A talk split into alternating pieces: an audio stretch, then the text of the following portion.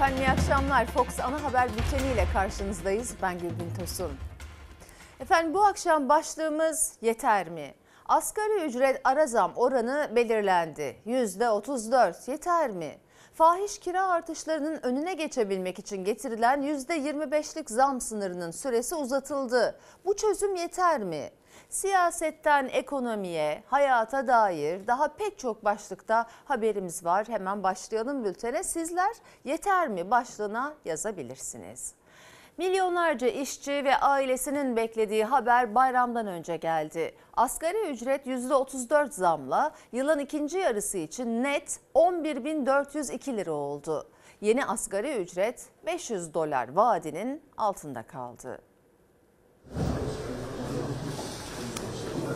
İşçi ve işveren taraflarının uzlaşmasıyla sonuçlanmıştır. Net asgari ücret tutarı 11.402 lira olarak belirlenmiştir. Milletimize hayırlı ve uğurlu olsun. Enflasyon durmadığı müddetçe zamın bir anlamı yok. Vedat Bey'in işte dolar üzerinden diye bir açıklaması var. Yıllardır Türkiye'de yaşıyoruz. Türk parası üzerinden konuşuyorum ama şu anda 486 dolar asgari ücret tarihinin en yüksek rakamı. Beni şaşırtan Türk İş Başkanı buna hiç itiraz etmemesi. Eğer sendika iradesini saraya ipotek etmişse sendikacı olmaktan çıkar.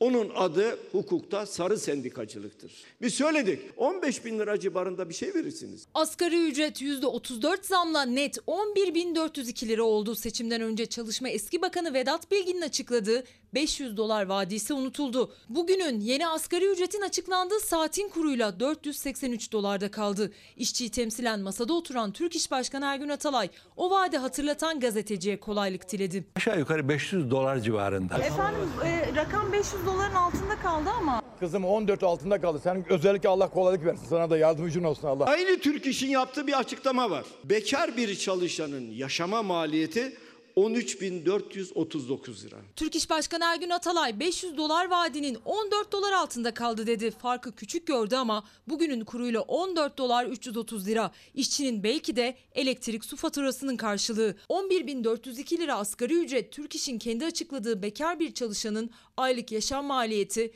13.440 liranın bile altında. %34 gibi enflasyon oranının hayli üzerinde refah payını içeren bir oranla ara zammı gerçekleştirmiş bulunuyoruz. Asgari ücrete %34 zam yapıldı. Son bir yılda dana eti %102 artmış durumda. Peynir %76 artmış durumda. Patates %65. Bu asgari ücretle insanlar kirayı bile karşılayamaz. Özellikle kendisine teşekkür ediyorum Sayın Cumhurbaşkanımıza. Bir gün önce öğlen Çalışma Bakanı gecede Cumhurbaşkanı Erdoğan'la görüştü Türk İş Başkanı Ergün Atalay. İddiaya göre o görüşmede Erdoğan rakamın 11.000 lira olacağını açıkladı. Atalay o rakamda uzlaşamam dedi. Cumhurbaşkanı Erdoğan'ın o zaman işverenle anlaşın daha üstü bir rakam açıklayın dediği yansıdı kulislere. Uzlaşma için formülse işveren temsilcisi TİSK'in iktidarla yürüttüğü yoğun mesaisiyle bulundu. 400 lira olan işveren desteği 500 liraya çıkarıldı. 500 TL asgari ücret destek içinde Sayın Cumhurbaşkanımıza ve Sayın Bakanımıza bir kez daha teşekkür etmek istiyorum. Brüt 13.414 net 11.402 lira olan asgari ücretin işverene maliyeti ise 15.762 lira. Asgari ücret tespit komisyonu masasından işçiyi temsilen Türk İş ve işvereni temsilen TİSK memnun kalktı. Kağıt üzerinde işçi son 5 aylık enflasyonun üzerinde zam aldı ama muhalefete göre yine işçinin yaşadığı enflasyonun altında kaldı. Üzüntülerimi belirtmek istiyorum. Asgari geçim araştırması yapmalı. Asgari ücretler de 4 ayda bir mutlaka güncellenmesi lazım. %34 zam kulağa fena gelmiyor değil mi? Ama kazın ayağı öyle değil. Değerli hocam ekonomist Profesör Doktor Duran Bülbül'le görüştüm. Dedi ki 500 dolar vaat edilmişti seçim öncesi ama zaten seçimden bu yana Türk lirası dolar karşısında %25 değer kaybetti. Ama serbest piyasaya yansıması %40 oldu. Dolayısıyla şu anda asgari ücretli bırakın kazanmayı ya da durduğu yerde saymayı kayıpta. Asgari ücrete yapılan %34'lük zam hem çalışanlara hem de işçi temsilcisi DİSK'e göre yetersiz kaldı. Çünkü kiralar ve gıda fiyatları bu oranın çok üstünde arttı. Asgari ücretliler şimdiden geçim hesabı yapmaya başladı. Net asgari ücret tutarı 11.402 lira. 11.402 lira mı? 2 lirayı da koymayı ihmal etmemişler herhalde. Elinizi rahatlatıyor mu? Nasıl rahatlasın ki? Yani 11.400 lira alan insan 7.500 lira kira veriyorsa nasıl geçinsin? Bir yandan yüksek kiralar, faturalar, çarşı pazarda zamlı gıdalar. Diğer yandan TÜİK'e göre bile enflasyon %39 iken asgari ücrete yapılan %34 zam. Asgari ücretli henüz maaşı eline geçmeden hesap yapmaya başladı. Hesabın içinden çıkamadı. Bu ülkede asgari ücrete geçinmek istiyorsan, şöyle söyleyeyim, bir kiracıysan en az 20 milyar, 22 milyar para lazım. Ondan 12 aşağı kira yok. Biliyorsun bir mağaza, bir gömlek 500 lira. Bir pantolon dediğin 700 lira, 800 lira. Hiçbir şey zam gelmesin, asgari ücrete zam gelmesin. Enflasyonu kontrol altına almadıktan sonra istedikleri kadar zam yapsınlar. Paramız yani pul oldu. Memura sen 22 bin lira diyorsun ama öbür tarafta da asgari ücretliyi 11 bin lira yapıyorsun. Ne oldu? %100 fark var. Normal çalışan memurdan daha çok çalışıyor. Şu an yoksulluk sınırının 34 bin lira civarında olduğu bir süreçte evet bir evde 2 kişi çalışsa da bir yoksulluk sınırına bile ulaşılamayacak bu asgari ücrette. DİSK'in talebi en az 17 bin liraydı. 11.402 liralık asgari ücret bu talebin çok altında kaldı. 2 asgari ücret yoksulluk sınırının yanına bile yaklaşamıyor. Yoksullukta eşitleyen bir tablo var Türkiye'de aslında. Asgari ücretin ne kadar olduğu ya da yüzde kaç arttığı değil, alım gücüdür önemli olan ve yaşadığımız bu yüksek enflasyon sürecinde yapılan bu artışın çok kısa bir süre içerisinde eriyip gideceği çok açık. Asgari ücret üstündeki yüksek enflasyon baskısı sürüyor. Buna bir de işten çıkarma korkusu eklendi. Çünkü 11.402 liralık asgari ücretin işverene maliyeti 15.762 lira. İlk başta tasarruf edeceği yer personel çıkışları yaparlar. Esnafım. Yanınızda çalışanlar var mı? Var. Kaç kişi? 2 kişi. Vallahi onlar için de durum zor. Bizim için daha zor ama. Çalışanın maliyeti bana yemek sigortayla beraber 20 bin lirayı bulacak. Asgari ücretli yeni ücretine çok sevinemedi çünkü kira, gıda, faturalar hesabı tutmuyor. İşveren içinse maliyet artışı anlamına geliyor ve maalesef ki ilk aklına gelen işçi sayısından tasarruf oluyor. 7 kişi çalışıyordu. Tasarruf etmişsiniz çalışanlar. Pandemiden dolayı sonra başladık düşmeye. Herkese diyoruz ki bizim potansiyelimiz bu kadar. Kendinize iş arayın bakın diyoruz. Asgari ücret artışıyla birlikte en düşük işsizlik maaşı da 5.365 liraya yükseldi. Engelli aylıkları 2.328 lirayla 3.496 lira arasında olacak artık. Yeni 65 yaş aylığı ise 3.489 lira. Elimiz rahatlamış olmadı çünkü zaten enflasyona baktığımızda %200, %300 rakamlar gitti. De her gün artıyor. %30 zam demek bizim %170 zarar etmiş olmamız demek. Yokluk arasındayız ya, varlık kalmadı artık. Çalışanların en büyük derdi yüksek gelir vergisi. Asgari ücrete yapılan zamla birlikte özel sektörde maaşlara zam yapmaya hazırlanıyor. Ama vergi dilimleri güncellenmediği için o zamlar çalışanın cebine girmiyor, devletin kasasına gidiyor. Geçen yılda Temmuz'daki ara zamdan sonra dilimlere yılın sonuna kadar bir güncelleme yapılmamıştı.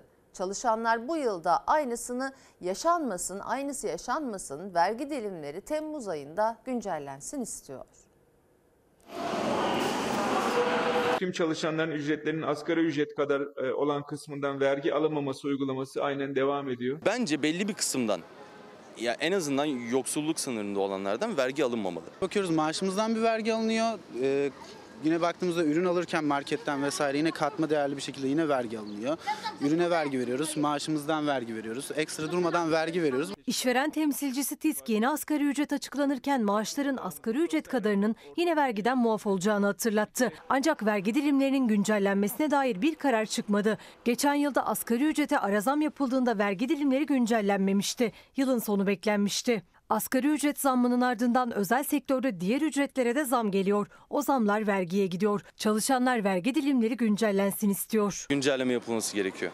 Daha fazla vergi vermek istemiyoruz. Yani ben 12 ay çalışıyorum. 12 ayın bir ayını vermiş oluyorum vergi olarak.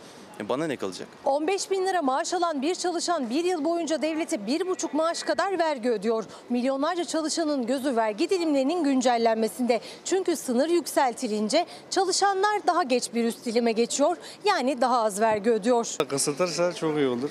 Yani bize de yük oluyor. Biz de aile geçindiriyoruz. yetmiyor yani.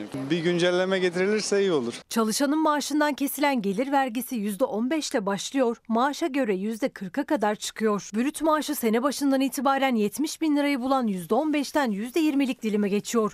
Daha fazla vergi ödüyor. Yıllar içerisinde bu dilimler maaş zamlarına paralel artırılmadığı için her geçen sene çalışanlardan daha çok vergi kesiliyor. Ocak ayında 15 bin lira net maaş alan bile yılın 5. ayında bir üst dilime geçiyor. Maaşı 14.448 liraya düşüyor. 10. ayda ise kesilen vergi %27'ye çıkıyor. Yılın sonunda maaşı 13.483 liraya iniyor. SGK'lıysa ve taban maaşa yakın bir maaş alıyorsa bundan verginin kesintisi olmaması gerekiyor. Zaten yaşadığımız şu anki güncel kur durumları, işte asgari ücret zaten bugün yenilendi sanırım. Fiyatı yükseltildi ama tekrardan zam gelecek. Hayat daha da zorlaşacak. Sadece artan şeyler rakam oluyor. Fakat düşen şey insanlarımızın alım gücü. Bu ilk dilim tutarı şu an bugün açıklanan yeni asgari ücret tutarıyla beraber 119.455 TL'yi aşacak şekilde düzenlerse ya da düzenlenirse o zaman ücretlilerin eline geçebilecek tutarda da bir artış meydana gelebilecek. Mali hukuk profesörü Murat Batı'ya göre 70 bin lira olan ilk dilim sınırının en az 119.455 lira olması gerekiyor. Ancak dilimlerin güncellenmesine dair bir açıklama yok. TİSK ve Türk İş daha önce Erdoğan'a mektup yazmıştı. Asgari ücret görüşmeleri başladığında da yine TİSK Başkanı çağrıda bulundu. Ama tüm çalışanların maaşını artıracak o adım henüz atılmadı. Çalışanların da daha fazla refah seviyesini artıracak gelir vergisi hem dilimlerinde hem oranlarında güncellemeler yapılabilir. Biz TİSK olarak altına imzamızı atmaya devam edeceğiz. Kesinlikle devlete değil bize gelmesi lazım. Artık çok fazla olmaya başladı. Halil İbrahim Bey demiş ki asgari ücrete zam geldiğinde her şeye zam geliyor. Markete, pazarda fiyatlar ikiye katlanır.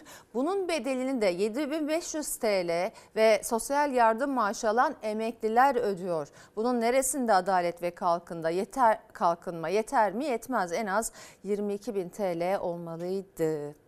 Sayın seyirciler, Çankaya Belediyesi temizlik işçisinden şoföre, aşçıdan operatöre kadar toplamda 246 işçi alımı için duyuru yaptı. İş başvurusu için metrelerce uzayan kuyrukta atanamayan öğretmen de vardı, tekniker de. Halimiz bu işte. 200 kişi alacaklar, 2000 kişi var herhalde. Vallahi zoruma gitti. İşsizim, zoruma gitti bu halimiz. 2019'dan beri işsizim, işte burayı duyduk geldik, bakalım. 24 yaşındayım, temizlik için. Matematik öğretmeniyim, atanamadım. Ben mezun olalı 5 yıl falan oluyor. Bölüm 3.sü olarak bitirdim. Şu anda kuyruktayım. 5 yıldır atama bekleyen, hatta bölümü 3. olarak bitiren matematik öğretmeni Damla Yıldız, Çankaya Belediyesi'nin açtığı temizlikçi, bulaşıkçı ya da mutfak görevlisinden biri olabilmek için metrelerce uzayan kuyrukta. Yanında temizlik işçisi olmak isteyen annesiyle birlikte. Matematik öğretmeni temizliğe başvuracak işte. Yani şansımı deneyeceğim. Dershanede çalıştığım halde ilkokul mezunlarının benden daha çok fazla aldığını görüyorum. Diyorum ki o zaman ben niye okudum, niye 4 yılımı harcadım diyorum. Çankaya Belediyesi aşçıdan şoföre, temizlik görevlisinden operatöre kadar işçi alımı ilanına çıktı. Ve işte o ilan sonrası Çankaya Belediyesi sosyal tesisleri önünde oluşan manzara, işsizliğin fotoğrafı, metrelerce uzayan kuyruk. Oğlan için geldim ama iş nerede memlekette? Görüntüler Ankara'nın göbeği Çankaya'dan. Çankaya Belediyesi birçok alanda vasıflı ya da vasıfsız 246 işçi alacağını duyurdu. İş başvurusu için başvuru merkezinden sokağın sonuna doğru metrelerce kuyruk oluştu. Yani işsizlik yok diyorlar, bak görüyorsun. Daha bugün akşama kadar ta deriye iner sıra. Eskiden bir baba çalışırdı, bir evi komple geçindirirdi. Şimdi evin hepsi çalışıyor, geçinemiyor. Ev kirası olmuş 15 bin lira. Temizlik görevlisi olarak başvuracağız. Üniversiteyi bıraktım. Edebiyat öğretmenliği. Kasiyer olarak çalışıyorum. Nisan ayında işsizlik 10,2 olurken genç işsizlik %20'lere kadar çıktı. Sırada gençler çoğunlukta olsa da neredeyse her yaştan, her meslekten işsiz manzarası vardı. Ya ben aslında elektrik ustasıyım ama temizliğe de başvuracağım, ona da başvuracağım. Hangisi olursa yani. 2-3 yıldır işsizim. Ailenin eline bakmak zor yani. Temizlik personeli olarak başvuracağım. Ama yaşım tutmadığı için almayacaklar galiba. Şu anda boşuna bekliyorum zannedersem. Günlük işte babamlardan harçlık alarak. Yani artık 44 yaşına da geldik. Bu saatten sonra da ayıp oluyor, utanıyoruz. 2017 yılında mezun oldum. Çocuk gelişimi okuyorum. Temizlik görevlisi için evet başvuru yapacağım. Bakalım. Ben normalde inşaat teknikeriyim ama kendi mesleğim olmadığı için temizlik bölümüne başvuracağım. Öğretmeni de, teknikeri de, çocuk gelişimi mezunu da 127 kişiyle en çok alımın olduğu temizlik personeli, aşçı, mutfak görevlisi ve çöp toplama personeli için şansını deniyor. Belediyedeki en düşük işçi maaşı 14.375 lirayı alabilmek için ahşap ustasından inşaat ustasına, elektrik kaynak ustasına, iş makinesi operatörüne kadar toplamda 246 işçi alınacak. Hangisi olursa artık şansımızı deneyeceğiz. Biz seçemiyoruz, seçiliyoruz sadece. Metrelerce uzayıp giden bir kuyruk, yaklaşık 500-600 metre. Çankaya Belediyesi 200'ün üzerinde işçi alacağını duyurdu ama şimdiden binlerce kişi başvurdu. Çankaya Belediyesi'nin iş ilanına 22 Haziran'a kadar devam edecek başvurular. Uzayıp giden kuyruklarda gösterdi ki işsizlik acil çözüm bekliyor. Fahiş kira artışlarının önüne geçebilmek için getirilen %25'lik zam sınırının süresi uzatıldı. Ama o düzenleme yüksek kira sorununu çözmeye yetmiyor. Ev sahipleri yasal oranı uygulamamak için kiracısını çıkartmaya çalışıyor. Kiracı mısınız? Kiracıyım. Ne kadar kiranız? Valla şu an eski kiracı olduğum için 2.000 lira ama şu an sağ olsun ev sahibim beni çıkartmak için 8.000 lira yapmak için şu an mahkemeliyim. Şu anda tüm Türkiye'nin ortalaması 12.000 lira. Bu çok yüksek bir rakam. Kira artışı aslında %116 artmış olarak görünüyor. Kiralara getirilen %25 artış sınırı düzenlemesi uzatılacak, çalışıyoruz. Düzenleme 1 Temmuz öncesine yetişmese de 1 Temmuz'dan itibaren geçerli olacak. Adalet Bakanı Yılmaz Tunç kiralarda %25 sınırının uzatılacağını açıkladı ama bir yıldır uygulanan düzenleme yüksek kiralara çare olmaya yetmedi. Ev sahipleri daha yüksek zam talep ediyor. Kabul etmeyen kiracısına ise evi boşaltması için baskı kuruyor. Çünkü düzenleme sadece mevcut kiracıların sözleşme yenilenmesinde geçerli. Eve yeni kiracı geldiğinde ev sahibi çok daha yüksek bedel isteyebiliyor. Tehdit edici hareketler, evime gelmeler, elektriğimi kesmeler, saatlerle oynamaya çalışıyor. Yok beni emlakçıyla, müteahhitlere tehdit etmeye kalktı ya. Ev arıyorum, bak çıkmak istiyorum. Şu an en kötü baktığım ev Bodrum Katalog 7-7,5 milyar. Cemil Çolak 4 yıldır Bağcılar'da kirada oturuyor. Kirası 2.000 lira, ev sahibi 8.000 lira yapmak istiyor ama asgari ücretle çalışan Çolak'ın bu kirayı ödemesi mümkün değil. Ev sahibi de onu çıkarıp yerine yeni kiracı koyabilmek için Çolak'a baskı yapıyor. Seni mahalleye sokmam, evi boşaltacaksın diye tehditler. Eşime evet keserim, yok seni döverim. Engelli işini evde bırakıp işe gitmeye bile korkuyor Cemil Çolak. Kanunen 2.500 lira olması gerekirken ev sahibi %300 zam yapmak istiyor. Oysa onun asgari ücretine sadece %34 zam yapıldı. Aynı sıkıntıyı neredeyse bütün kiracılar yaşıyor. Ne kadar kiranız?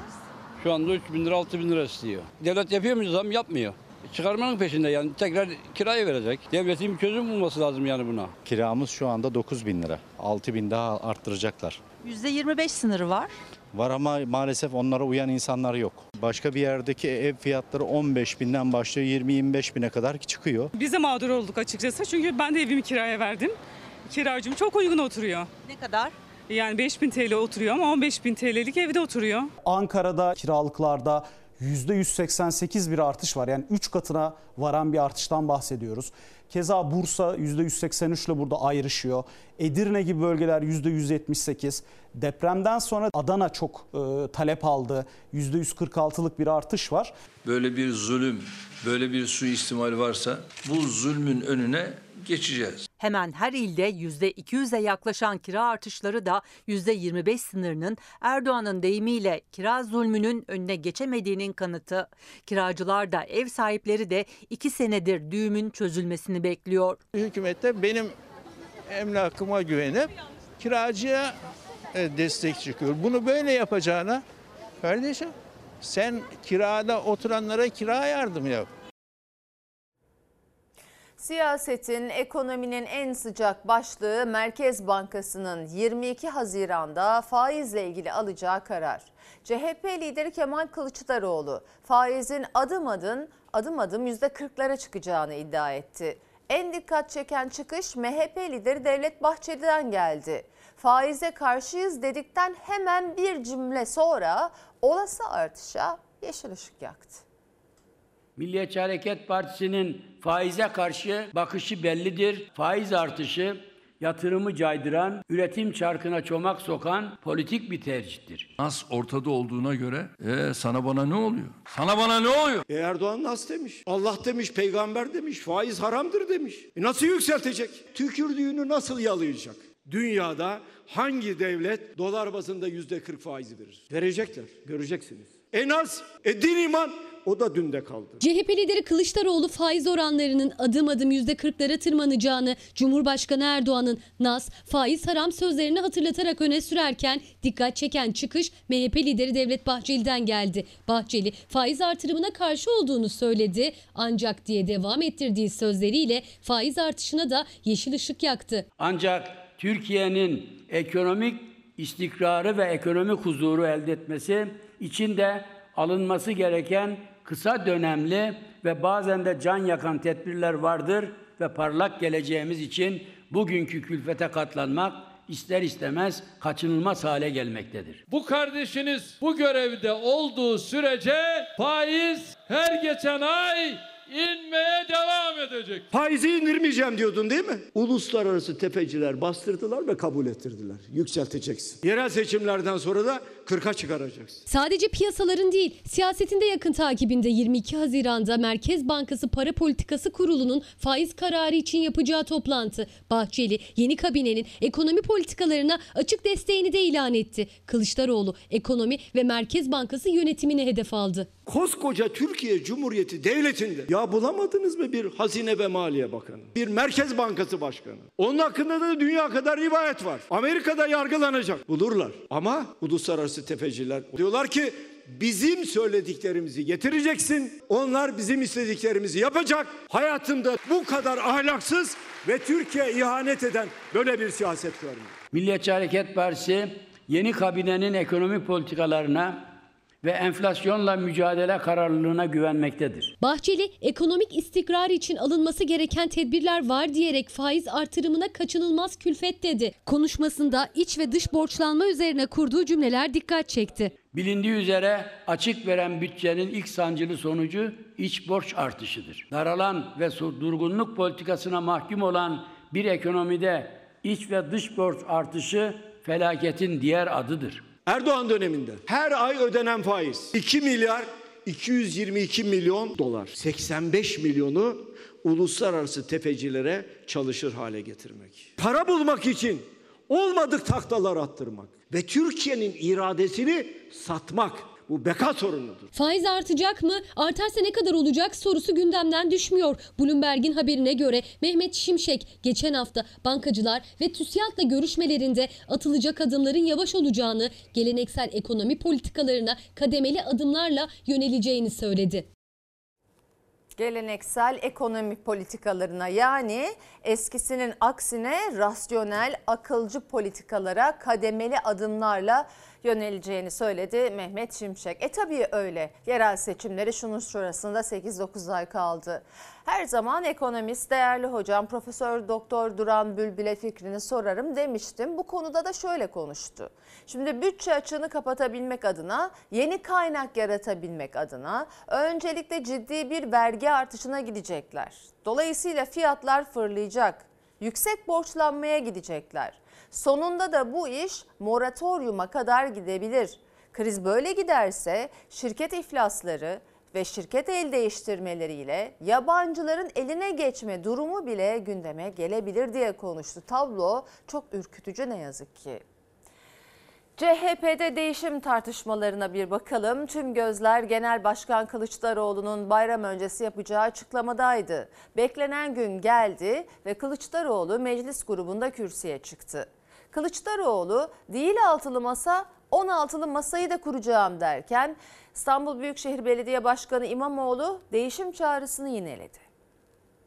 Yanlış yaptığımız şeyler var, eksik yaptığımız işler var. Bunları yaptığımız için seçim kaybediyoruz. Kazanmamız lazım artık. Kılıçdaroğlu'nun baba oğul arasındaki saltanat kavgasından nasıl çıkacağı da ayrı bir merak konusudur. Hiçbirimizin, hiçbir Cumhuriyet Halk Partili'nin umutsuzluğa kapılma hakkı da yoktur, yetkisi de yoktur. En zor koşullarda Türkiye'yi aydınlığa çıkarmak bizim görevimizdir. Değişimle ilgili fikrim net. Değişim tabii ki olmak zorunda. Cumhurbaşkanlığı seçimlerinden sonra CHP'deki genel başkan değişimi tartışmaları yüksek perdeden dile getiriliyor. Kurultay öncesi İstanbul Büyükşehir Belediye Başkanı Ekrem İmamoğlu, CHP'de bayram öncesi değişim hamlesinin yol haritasını beklerken gözler CHP grubunda Kemal Kılıçdaroğlu'nun açıklamasına çevrildi. Kılıçdaroğlu üstü kapalı kurduğu cümleyle adeta değişim değil yola devam mesajı verdi. Değil altılı masa, Türkiye'nin aydınlığa çıkması için gerekirse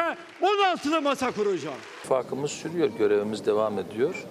İnşallah bundan sonra muhalefetteki ittifaklar genişleyerek ama mutlak hedefe odaklı ittifaklar. Yerel seçimler için Kılıçdaroğlu ile İmamoğlu'nun ittifak vurguları ortaktı. Ama İmamoğlu cephesinde beklenti değişim rotasıydı. CHP bir gün önce MYK sonrasında zamanı belirtilmeyen kurultayı işaret edip CHP grubu ve belediye başkanlarının yerel seçimlere odaklanmasını istemişti. Kılıçdaroğlu'ndan yeni bir işaret gelmedi. İmamoğlu dikkatli bir üslupla beklentiyi hatırlattı. Parti hiyerarşisi içerisindeki saygıya aykırı asla hareket etmedim, etmem. Vatandaşa karşı sorumluluğumuz her şeyin önündedir. En doğru zamanda, en doğru üslupla, en doğru şekilde kamuoyuyla paylaşmaktan da geri durmam. Zamanı geldiğinde çok geç olmadan olmak zorunda. Buna dönük çalışmalarımız sürüyor. Geçen hafta kalemini satan demiştim. Belki öyle bir ifade kullanmasam da olurdu. Ama iradesini saraya ipotek edenler varsa bunu eleştirmek de benim en doğal hakkımdır. CHP'deki değişim tartışmalarını yorumlarıyla eleştiren gazetecilere söylediği geçen haftaki sözlerinden geri adım atan Kılıçdaroğlu'nun hedefinde bu kez de seçim döneminde kendi adaylığını hedef alan iktidara yakın bir gazete vardı. Bir gazete nasıl olur da 3 milyon liraya yakın bir reklamı verir? Kılıçdaroğlu Cumhurbaşkanı seçilmesin diye. Yeni Şafak gazetesinden söz ediyorum. Bu nasıl bir gazetecilik anlayışıdır? Nasıl bir ahlak anlayışıdır? 3 milyon lira parayı nereden buldun sen? Kim sana verdi o parayı? Ufukta 10 ay sonra yapılacak belediye seçimleri, CHP'nin gündeminde ise hem değişim arayışları tartışmaları var hem de kaybedilen seçimler üzerinden iktidarla hesaplaşması var. İş koltuktan kalkmaya gelince bir gecede nasıl diktatör oldukları anlaşıldı. Bunlar vatandaştan oy ama talimatı dışarıdan alırlar. Vatandaşa her türlü yalanı söylerler. Benimle ilgili de sahte videolar hazırladılar. Çıktılar ve bunu itiraf ettiler. Montaj diye. Ne oldu bu videolar? Sahte video hazırlayan sahtekar denir. Sahtekardan da Cumhurbaşkanı olmaz. Yaklaşan yerel seçim öncesinde CHP'nin yol haritası nasıl olacak, değişim tartışmalarıyla ilgili net takvim ne zaman açıklanacak henüz net bir açıklama yok. Ankara'da yerel seçim hesapları İstanbul üzerinden yapılıyor. Cumhurbaşkanı Erdoğan da MHP lideri Bahçeli de İstanbul'un yönetimini yeniden kazanma hedeflerini dile getiriyor. İstanbul Büyükşehir Belediye Başkanı Ekrem İmamoğlu'na göre ise yenilen demokrasi tokadının bunalımı sürüyor. İstanbul 5 yılını kaybetmiş, tarihin gerisine düşmüş, kaos, kriz ve karmaşa dünyanın en büyük Türk kentinin önünü kesmiştir. 2019 yılında yenilen demokrasi tokadının bunalımı hala bu seçimi kaybedenlerde sürüyor. Erdoğan boşuna söylemiyordu. İstanbul'u kaybeden Türkiye'yi kaybeder diye. Evet, oylarını 2002'deki rakamlara indirdik. 2024'te Üsküdar'ı da İstanbul'u da yerel seçimlerde kazanmaya hazır mıyız? Ne olursa olsun. Hala ben İstanbul'u nasıl alabilirim? İstanbul'un rantından nasıl faydalanabilirim? Arayışı içinde. Ankara'nın gündemi İstanbul. Cumhur İttifakı'nın hedefi yerel seçimlerde İstanbul'u almak. Cumhurbaşkanı Erdoğan'dan sonra MHP lideri Bahçeli de İstanbul mesajı verdi. İmamoğlu ve Kılıçdaroğlu'ndan tepki gecikmedi. Zillet partilerinin yönetimi altındaki belediyelerin hürriyet ve haysiyetlerine kavuşmalarına hep birlikte şahit olacağız. Haramzadelerin bir özelliği vardır. Doymazlar. Çünkü onlar sürekli yolsuzluk yaparlar. İhanete doymamış olacak ki ihanete devam etmek istiyorum diyor. Aç tavuk kendisini buğday ambarında görürmüş. Genel seçim geride kaldı ama siyasetin gündemi şimdiden yerel seçimler ve hatta İstanbul meclisten sesler yükselmeye devam ederken İstanbul Büyükşehir Belediye Başkanı Ekrem İmamoğlu seçim kaybetmemek için değişim şart mesajını yineledi. Değişim şarttır, değişim iyidir.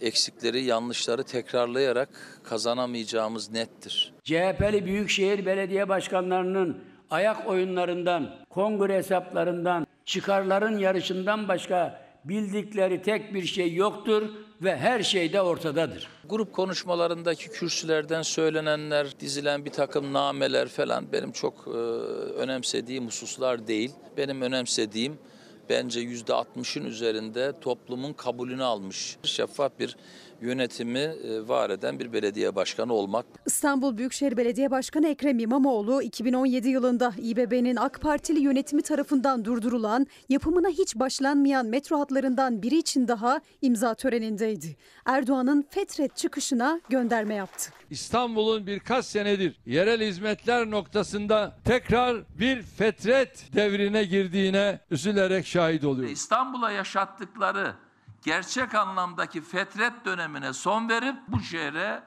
hediye etmenin onurunu, gururunu ve gönül rahatlığını yaşıyor. İmamoğlu, Cumhurbaşkanlığının yatırım projesine almadığı Anadolu yakasındaki yeni doğan Cumhuriyet Emek Hattı projesini yeniden çizerek Söğütlü Çeşme'ye kadar uzattıklarını da duyurdu. Bu proje kimin projesi Allah aşkına? Bu projesi CHP'nin projesi mi? Onların dediği gibi AK Parti projesi mi? Değil ya, bu proje milletin projesi, milletin. Biz parti devleti değiliz, olamayız. CHP'den istifa eden Abdüllatif Şener 14 Mayıs seçimlerinde Sinan Oğan'a oy verdiğini, ikinci turda ise geçersiz oy kullandığını söylemişti. O sözler tartışılırken Şener kafa bulmak için söyledim dedi, sözleri yine tepki çekti. Ben birinci turda Sinan Oğan'a oy verdim. İkinci turda ise geçersiz oy attım. Bana ihanetin, vefasızlığın resmini çizebilir misiniz deseniz Abdüllatif Şener örnek olarak gösterirdim. Beni sorgulayanları biraz rahatlatmak için, biraz da kafa bulmak için söyledim. Kafayı dağıtmış demek. Bir yere toslamış, o da belli. CHP milletvekili iken Ata İttifakı'nın Cumhurbaşkanı adayı Sinan Oğan'a oy verdiğini açıklayan Abdüllatif Şener o sözleri kafa bulmak için söyledim dedi. Milletvekili olduğu partisinin Cumhurbaşkanı adayına oy vermediğini pişkince açıklayanların bunlar asla güven vermeyen siyaset simsarlarıdır. Batan gemiyi ilk terk eden korkaklar ve korsanlardır. Bu söylenecek bir şey değil çünkü sorgulanacak bir şey değil. Bir şey anayasaya aykırıysa söylenmesi de gerekmez. Ama madem hadi istiyorsunuz koyuyorum masaya dedim. O bakımdan kafa buldum dedim. Omurganız yoksa, bir kere ihanet ettiyseniz ömür boyu ihanet edersiniz. Zikzak yapan siyaset adamlarının ömrü çok kısa olur. 2018'den 2023 seçimlerine kadar CHP'nin Konya milletvekiliydi Abdüllatif Şener. 14 Mayıs seçimlerinde yeniden aday gösterilmedi. Seçim sonrası katıldığı bir televizyon programında iki turda da oylarının Kılıçdaroğlu'na gitmediğini açıkladı. Ben birinci turda Sinan Oğan'a oy verdim. İkinci turda ise geçersiz oy attım. 14 Mayıs'ta daha istifa etmemişken, yani CHP'liyken nasıl Sinan Oğan'a oy verdiniz? Verdim. Kişisel ikbal beklentileri olanlar bu beklentileri karşılanmayınca vicdansız, vefasız açıklamalarda bulunabiliyorlar. Şener Cumhurbaşkanlığı ikinci turda da geçersiz oy kullandığını söylemişti ama oy kullandığı sandıktan geçersiz oy çıkmamıştı. Zafer Partisi Genel Başkanı Ümit Özdağ da Şener'in Zafer Partisi'ne oy vermiş olabileceğini iddia etmişti. Dedi ki sizin sığınmacılar politikanız benim partimin sığınmacılar politikasından daha doğru. Seçimlerde Cumhuriyet Halk Partisi'nden aday olsam da Zafer Partisi'ne oy veririm. Sırf milletvekili almak amacıyla CHP'ye postunu seren, sonra da ilk zelzelede pencereden atlayıp sığındığı evine terk ederek taşa tutanlar siyasi ahlakın yüz karalarıdır. CHP lideri Kılıçdaroğlu grup konuşmasında hiç değinmedi ama MHP lideri Bahçeli isim vermeden Abdüllatif Şener'i hedef aldı. Şener çok tartışılan sözleri için kafa bulmak için söyledim dedi. Beni sorgulayanları biraz rahatlatmak için, biraz da kafa bulmak için söyledim. AKP kurulurken ne demişlerdi? Allah utandırmasın. Gerçekten de utanma duyguları kalmamış. Ya çapraz mapraz sorular morular yaparken ben de biraz rahatlatayım onları dedim. Ne çıkar gürültüsü, ne kadar olur? Bu kadar gürültü beklemiyordum. Onun açıklamalarını çok ciddiye almamak gerekir. Ama bizim açımızdan çıkartmamız gereken bir ders vardır. Partimiz artık aday belirleme süreçlerinde başka kriterler uygulamak durumundadır. Abdüllatif Şener'in seçimde kullandığı oy tercihiyle ilgili iki farklı açıklama. Şener'e tepkiler sürüyor. Abdüllatif Şener sadece muhalif seçmende değil, bence herkeste şaşkınlık yarattı. Yani siyasete az çok bilenler birçok siyasi için zaten amacın kendi kişisel çıkarları olduğunu bilse de bu kadar etik dışı, siyaset ahlakından uzak bir tavrı canlı yayında o şekilde duymayı beklemezdi diye düşünüyorum. Dürüst, ilkeli, idealist siyasileri tenzih ederim. Şener'in o programdaki bir yüz ifadesi hiç aklımdan çıkmıyor. Başarılı gazeteci Barış Pehlivan diyor ki, yani siz CHP'deyken Sinan Oğan'a nasıl oy verdiniz? O da önce duraksıyor, sonra gayet umursamaz bir ifadeyle, hatta omuz silkerek verdim dedi.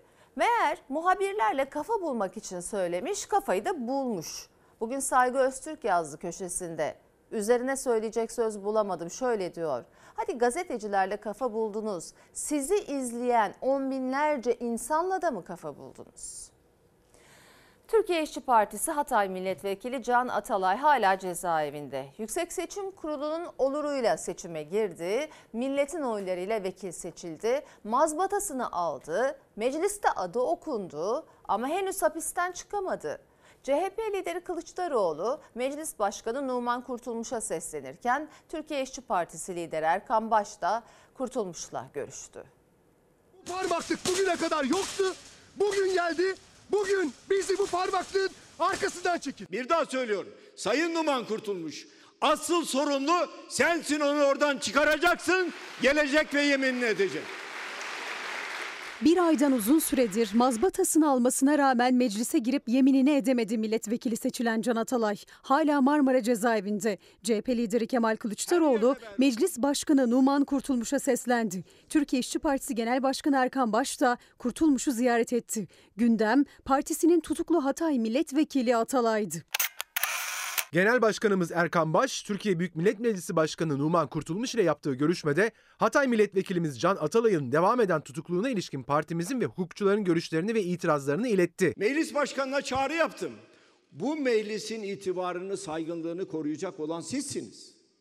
Eğer tutuklu bir milletvekili seçildiği halde ve yargı kararı olduğu halde, mazbatasını aldığı halde meclise gelip yemin edemiyorsa asıl sorumlu sensin. Hatay. Şerafettin Can Atalay. Gezi davası tutuklusu Can Atalay, Türkiye İşçi Partisi milletvekili olarak adı mecliste okundu, mazbatasını aldı, hatta meclis başkanlığına aday da gösterildi. Yemin edip mecliste görevine başlaması gerekirken seçilmesinin üzerinden bir ay geçti ama hala dosyası Yargıtay'da bekliyor. Erkan Baş ve Numan Kurtulmuş görüşmesindense tek kare fotoğraf paylaşıldı sadece. Taraflar açıklama yapmadı. Uğradığımız bu haksız, hukuksuz uygulamaya rağmen şunu bilmenizi isterim. Can çantası hazırlamış durumda. Bir an önce o zindan duvarlarını yıkıp Hatay'da görevinin başına gelmek için sabırsızlıkla bekliyor. 25 kişinin öldüğü, bir kişinin bile tutuklu olmadığı bir dosyadan bahsediyoruz. Taş olsa bu adaletsizliğe şartlar. Çorlu tren faciası, Soma maden faciası. Can Atalay'ın yakınlarını kaybedenleri savunduğu davalardan sadece ikisi. Atalay bu kez adliyelerden değil, milletin meclisinden ses yükseltecek ama Gezi davası nedeniyle girdiği cezaevinden çıkması için hala atılması gereken o adım gelmedi. Anayasaya göre seçimden önce veya sonra bir suç işlediği öne sürülen bir milletvekili meclisin kararı olmadıkça tutulamaz, sorguya çekilemez, tutuklanamaz ve yargılanamaz. Kılıçdaroğlu da YSK'nın oluruyla seçime giren, halkın oluruyla da seçilen bir vekilin hala cezaevinde olmasının anayasaya aykırı olduğunu hatırlattı. Türkiye Büyük Millet Meclisi'nin 600 milletvekilinden birisi Can Atalay parlamentoya gelip yemin edemiyor. Anayasaya aykırı, meclis iç tüzüğüne aykırı, geleneklerimize aykırı, demokrasiye aykırı. Yargıtay Cumhuriyet Başsavcısının HDP'ye ödenen seçim yardımına bloke konulması isteğini Anayasa Mahkemesi yasa ve yetki gerekçesiyle reddetti. MHP lideri Bahçeli talebi oy birliğiyle reddeden Anayasa Mahkemesi'ni Kandil'in kuyruğundan ayrılması lazım sözleriyle sert şekilde eleştirdi. Yeni anayasa hazırlanmalı, Anayasa Mahkemesi'ne şekil verilmeli dedi.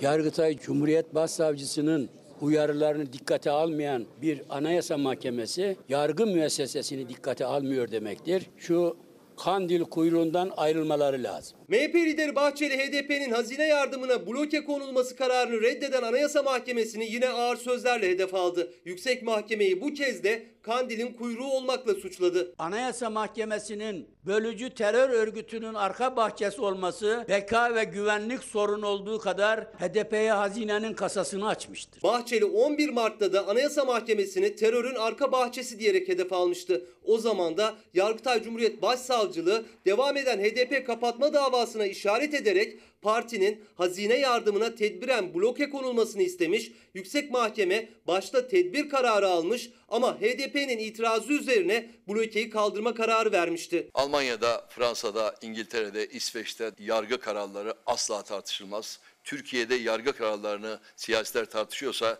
demek ki yargıda problem vardır. Anayasa Mahkemesi'nin hainlere zeytin dalı uzatan kahredici mevcut yapısı bütünüyle tasfiye edilmelidir. Son seçimde HDP milletvekilleri Yeşil Sol Parti listesinden seçime girdi. Yargıtay Cumhuriyet Başsavcılığı ikinci bloke talebini de HDP 14 Mayıs'taki seçimlere katılmadı diyerek yaptı. HDP'nin 400.228.000 liralık hazine yardımına bloke konulmasını istedi. Anayasa Mahkemesi oy birliğiyle Yargıtay Cumhuriyet Başsavcılığı'nın bu konuda yetkisi yok diyerek talebi reddetti. Söz konusu talebin Halkların Demokratik Partisi'ne karşı açılan kapatma davası ile ilgisinin bulunmadığı ve siyasi partilerin mali denetimi kapsamında yapıldığı, Anayasa ve Siyasi Partiler Kanunu'nda Yargıtay Cumhuriyet Başsavcılığı'na bu konuda görev ve yetki veren herhangi bir düzenlemenin bulunmadığı, mali denetim süreci başlamadığından bu aşamada iddiaların Anayasa Mahkemesi'nce incelenebilmesinin mümkün olmadığı, yeni bir anayasa hazırlanmalı ve Anayasa Mahkemesi'ne şekil verilmeli. Daha önce pek çok kez tasfiye edilmeli, kapatılmalı dediği Anayasa Mahkemesi için Bahçeli bu kez yeni anayasayla şekil verilmeli dedi. Gözler bir yandan da HDP kapatma davasında. Yüksek Mahkeme sözlü savunma için 11 Nisan'a gün vermiş. HDP seçim sonrasına ertelenmediği için sözlü savunma yapmamıştı. Yüksek Mahkeme şimdi raportörün esas hakkındaki raporunu bekliyor. Aman aman, kulaklarıma inanamıyorum. Hukuk devletlerinin olmazsa olmaz ilkesi kuvvetler ayrılığıdır. Gerçi Cumhurbaşkanı bile çok önce Anayasa Mahkemesi'nin verdiği karara uymuyorum, saygıda duymuyorum demişti. Yine Cumhurbaşkanı söylediği gibi bir hukuk var, bir de guguk. Hangisini yaşıyoruz siz karar verin. Tam bu noktada bambaşka bir konu geldi aklıma bunu düşünürken. İzninizle kısaca değineyim. Son günlerin en önemli konusu CHP'deki değişim rüzgarlarıyla ilgili. CHP Genel Başkan Yardımcısı Bülent Kuşoğlu demişti ki Ekrem Bey için bugün bir mahkeme süreci söz konusu. Genel başkan olabilir mi? Rahatlıkla olamaz ama sıkıntısı var. İstanbul Büyükşehir Belediye Başkanlığı için aday olabilir mi? Sıkıntısı var. İşte hukuk mu, guguk mu? Ona göre işler çok çetrefilli efendim. Ve Haziran ayı neredeyse bitecek efendim ama yurdun birçok yeri sellerle boğuşuyor.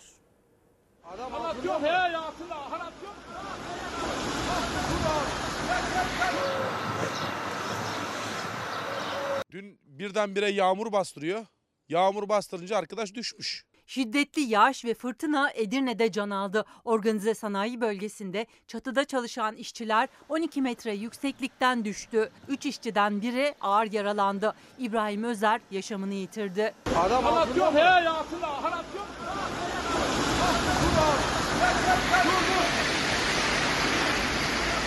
Aracı komple su dolmaya başladı ve ayakları kaydığı için de arabanın altına girdi. Tüm araçlarla ilk başta set yapmaya çalıştık. Ankara'da otomobili sele kapılan sürücü zor anlar yaşadı. Dışarı çıkmak için otomobilin kapısını açarken dengesini kaybetti. Suların yükselttiği otomobilinin altında kaldı. Suyun şiddetini araçlarıyla kesmeye çalışan sürücüler tarafından boğulmaktan son anda kurtarıldı. Seti yaptığımızda biraz daha hafifletebildik suyu. Aracı da biraz kaldırdık bu şekilde. Çıkardık arkadaşı. Zonguldak ve Bartın'da ise kuvvetli yağış nedeniyle dereler yükseldi. Tarım alanları zarar gördü. Bazı yollar ulaşıma kapandı. Bolu'nun Mudurnu ilçesinde heyelan anı böyle kaydedildi. Su altında kalan Abant Gölü Milli Parkı'na giden yolsa ekiplerin çalışmasıyla yeniden trafiğe açıldı. Lütfen dikkat. Hidroelektrik santralinde elektrik üretimi başladığından nehirde ani su yükselmesi olacaktır. Evde uyuyorduk. Yan komşum seslenme sonucunda dışarıya çıktık. Bir anda baktığımızda ev su girmesine bir basamak kadar kaldıydı. Bir anda yükseldi su. Şu anda Saktim Arama Kurtarma ekibi aileme yardım ediyor. Yeğenlerim var. Yan komşularımız var şu anda. Botla girmiş durumdalar oraya. Müdahale ediyorlar. Sakarya'da şiddetli sağanak sonrasında Hendek ilçesinin göle dönen sokaklarında mahsur kalanlar botlarla kurtarıldı. Afyonkarahisar'da yağış tarım arazilerine zarar verdi. Çarşamba günü yurdun genelini etkisi altına alacak yağışların cuma gününden itibaren etkisini yitirmesi bekleniyor. Bütün araziler su altında, evler, araziler, besaneler su altında. Logarlar açılsa, dereler ıslak olsa, düzenlese belki bu kadar hasar olmayacaktı. Olmazdı. Şimdi ara zamanı. Efendim Fox ana haber bültenini burada nokta alıyoruz. Fox'ta yayın kısmetle devam edecek. İyi bir akşam geçirmenizi diliyoruz. Hoşçakalın. Feda bir tek dostuma, her köşesi cennetin ezilir yerler için.